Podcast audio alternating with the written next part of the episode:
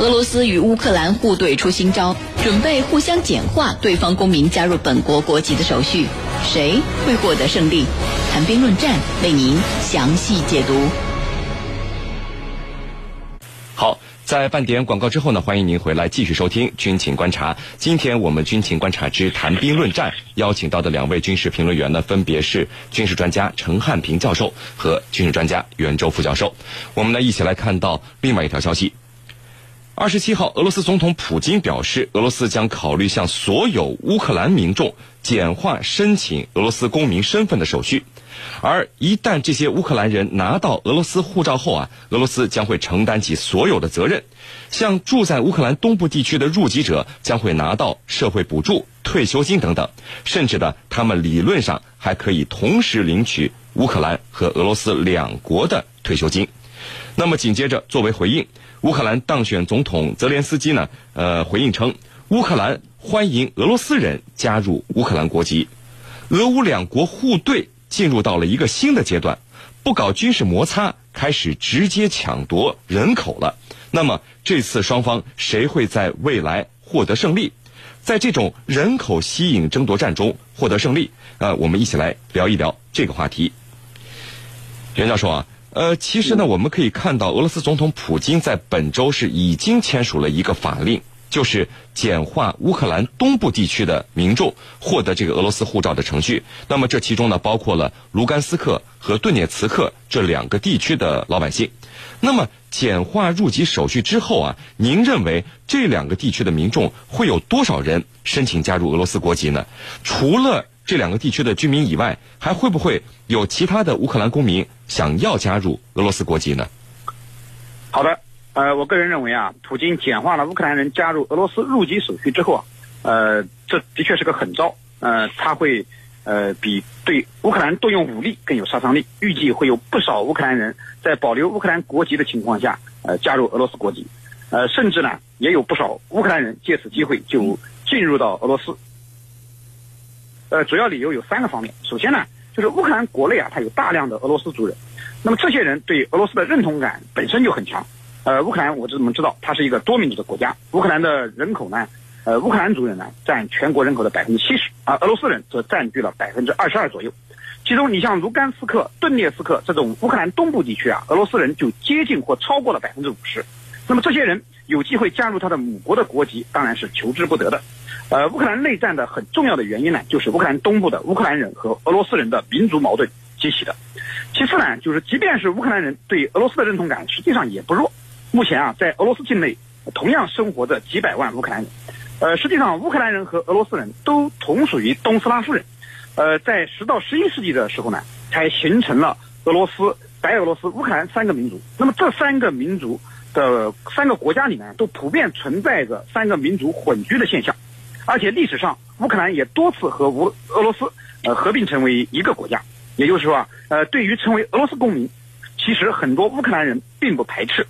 那么第三呢，就是俄罗斯对乌克兰人的吸引力还是比较强的。由于连年战乱加上政治上腐败，乌克兰国内的经济形势可以说十分糟糕。俄罗斯的情况显然好得多。最重要的呢，是俄罗斯国内相对和平，安全环境较好。那么所以啊，越来越多的乌克兰人也渴望成为俄罗斯公民。那么普京采取的这种呃办法呢，让乌克兰人成为俄罗斯人，为乌克兰人呢打开方便之门。那么对乌克兰啊，可以说是一个釜底抽薪的招数了。那么俄罗斯目前人口增长比较缓慢，吸引乌克兰人加入俄罗斯也是符合俄罗斯的利益的。呃，乌克兰新总统泽连斯基要想阻止住呃普京的阴谋啊，当然可以打个引号，呃，恐怕从根本上讲啊，还得要实现国内的和平和经济的发展，而不是说在这里和普京呃互怼，向俄罗斯开放国籍，否则啊，可能真的挡不住涌向俄罗斯的人潮啊。是您，陈教授啊，呃，我们都知道这个乌克兰东部地区因为要自己闹独立，已经和乌克兰政府军打了五年的仗了。在俄罗斯的支持下，这个乌克兰军队损兵折将，大伤元气。那么，为什么卢甘斯克以及顿涅茨克没有像克里米亚那样搞加入俄罗斯的公投，俄罗斯而是想出了让这些地区的乌克兰公民加入俄罗斯国籍这么一招呢？这个新招啊，是不是要比打仗更厉害？对此，您是怎么看的？好的，我们要具体事情啊具体来分析。我们先来看这个克里米亚半岛。克里米亚半岛啊，它对俄罗斯来说是非常重要的。克里米亚半岛位于欧洲的东部黑海北岸的一个半岛。那么在苏联解体之后，俄罗斯和乌克兰都声称对这个半岛拥有主权，也就是说它是一个争议的地带，这跟卢甘斯克还有其他的乌克兰东部地区是完全不一样的。二零一四年，克里米亚进行了独立公投，最终呢成立了克里米亚共和国，并入到俄罗斯，成为克里米亚的邻邦呃这个联邦区。二零一六年七月二十八号，普京签署命令，把南部的联邦管区和克里米亚联邦区合并成为新的南部联邦区。这就是关于克里米亚它的克里米亚半岛的情况。如果说乌克兰东部的一些地方也通过这样的方式并入俄罗斯，行还是不行？那么很显然，它和克里米亚半岛的情况是不一样的。克里米亚一方面它对俄罗斯非常重要，因为这里可以是俄罗斯军舰出没的地方，如果它在俄罗斯的手里，那么少了一个危险；如果在乌克兰的手里，这就是对俄罗斯海军黑海舰队的危险。其次呢，克里米亚半岛它本身是一个存在争议的地方，就是俄乌都声称拥有主权。既然是有一个争议的地方，那么这里头它和没有争议的地方是完全不一样的。如果你把没有争议的地方通过公投的方式划归到本国的国土，那么这将引起巨大的国际争议，至少这是严重违反国际法的，也会为其他国家对俄罗斯动武铺平了道路。因为那些地方是没有争议的，是其他国家的领土，你通过这样的方式强行的把它把它纳入到本国的版图，那么未来可以说是留下了一个非常危险的先例。任何国家今后都可以这样，通过这个当地的公投认为他们要加入本国，那么我就可以以这样的方式来改变结构，改变历史。显然这是不行的，毕竟乌克兰的卢甘斯克呀等一些地方，它都是乌克兰不可分割的一部分。你把它纳入到自己的版图，无论如何是会掀掀起轩然大波的。那么通过这个拿国拿护照改国籍的方式行不行呢？那么这是普京想出来的办法。至于行还是不行，刚才这个袁老师也分析了，我觉得它肯定是有利有弊。那么利在哪里呢？利就是避免了这个地方这个长期的处于这种冲突和动乱当中啊，这个没有一个解套的办法。那么这个看似好像是一个解套的啊，可以让一些东部地区乌克兰东部地区的这个俄罗斯族回到俄罗斯啊，这是对俄罗斯来说是有利的。不利的一面呢，你未来会引起纷争，同时也加大了你俄罗斯国内的经济负担。刚才你讲了，从理论上来说可以拿双份的养老金，乌克兰也给你的，俄罗斯也给你的，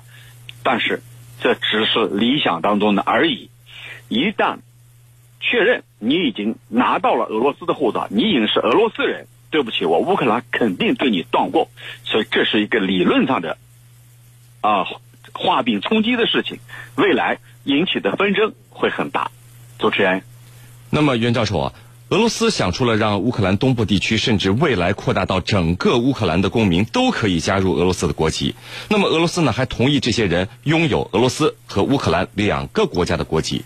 而这个乌克兰搞反制俄罗斯，也欢迎俄罗斯公民加入乌克兰，互对了起来。那么您认为啊，呃，会不会有俄罗斯人跑去加入乌克兰国籍呢？俄罗斯为什么要同意让这些人同时拥有两个国籍，享受自己国家的福利和待遇？说说您的看法。好的，呃，刚才我们也提到了，呃，这个泽连斯基啊，呃，他和普京互怼，那么欢迎俄罗斯人也加入乌克兰国籍，啊、呃，实际上并不会产生多少实质性的反制效果，因为他不仅阻挡不住越来越多的乌克兰人去加入俄罗斯的国籍，也更无法吸引俄罗斯人加入到乌克兰国籍。一个国家要阻止人员外流，吸引他国人员流入，从根本上讲还得国泰民安。你像乌克兰这样这个战乱不断，呃，已经沦为欧洲最贫穷的国家之一，那么这种情况它怎么可能吸引俄罗斯人主动加入到乌克兰国籍呢？所以啊，泽连斯基的话只能看作是一个初入政坛的新手和普京斗嘴而已。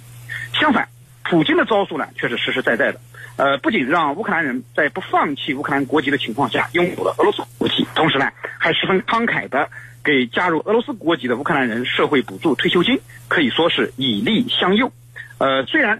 增强他的经济负担，啊、呃，刚才陈教授也分析了，但是呢，在我看来，至少还有以下几个方面的好处是不可忽视的：是，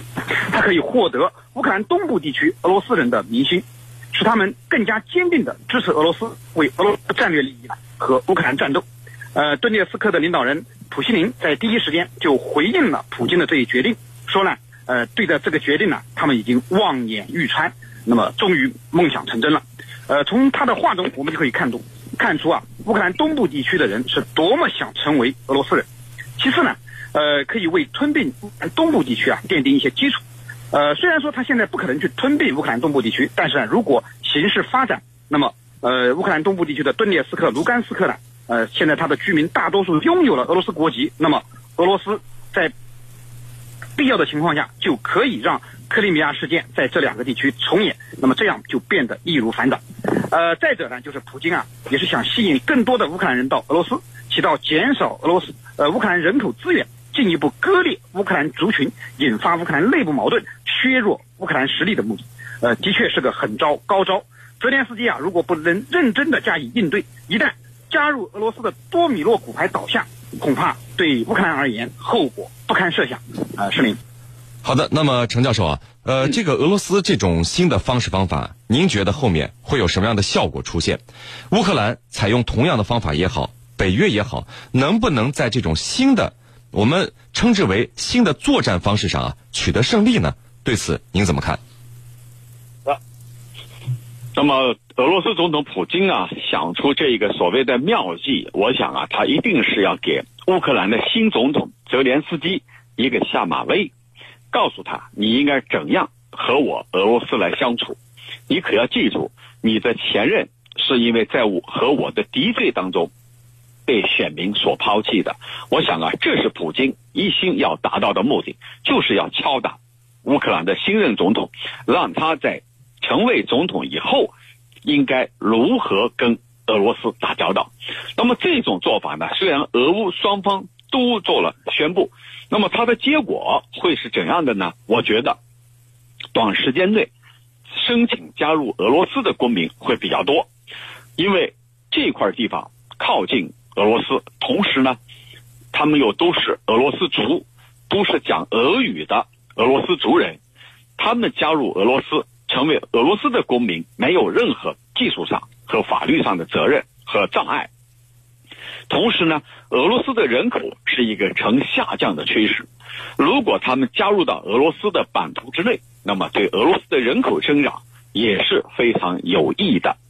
这是对俄罗斯来说的。对乌克兰来说，他能不能吸引到更多的乌克这个俄罗斯人成为乌克兰人，我觉得这要打一个问号。刚才袁老师也讲到了，因为乌克兰它是欧洲最为落后的国家，这些年来由于战乱、腐败、贪腐，还有呢政府工作效率低，导致呢整个国家的经济可以说是一塌糊涂，它基本上没有多少吸引力能把俄罗斯人吸引成为乌克兰人。所以最终的结果呢，很有可能就是普京在这场博弈当中成为赢家，同时呢也会使得乌克兰的新总统泽连斯基未来和俄罗斯打交道的时候应该三思而后行。水能载舟，亦能覆舟。那么他的前任就是过于跟俄罗斯对着干，过于跟俄罗斯对抗，而导致的被选民所抛弃。泽连斯基毫无政治经验，毫无从政经验，普京显然是要给他上一课，这一课要让他记住，跟俄罗斯打交道不能像以往那样了，应该摒弃他的前任波罗申科所有的种种对俄罗斯敌对强硬的做法，更不要抛掉更不要抛掉自己的国家理念，完全并入到完全加入到北约，因为那样的话会把俄罗斯变成真正的对手。因此呢，从这里来看，俄罗斯总统普京应该来说，他是一个非常老谋深算的政治家，要在这个关口要给乌克兰的新总统给他一个警钟。主持人，好的，非常感谢我们的两位军事评论员为我们带来的精彩解读，谢谢两位。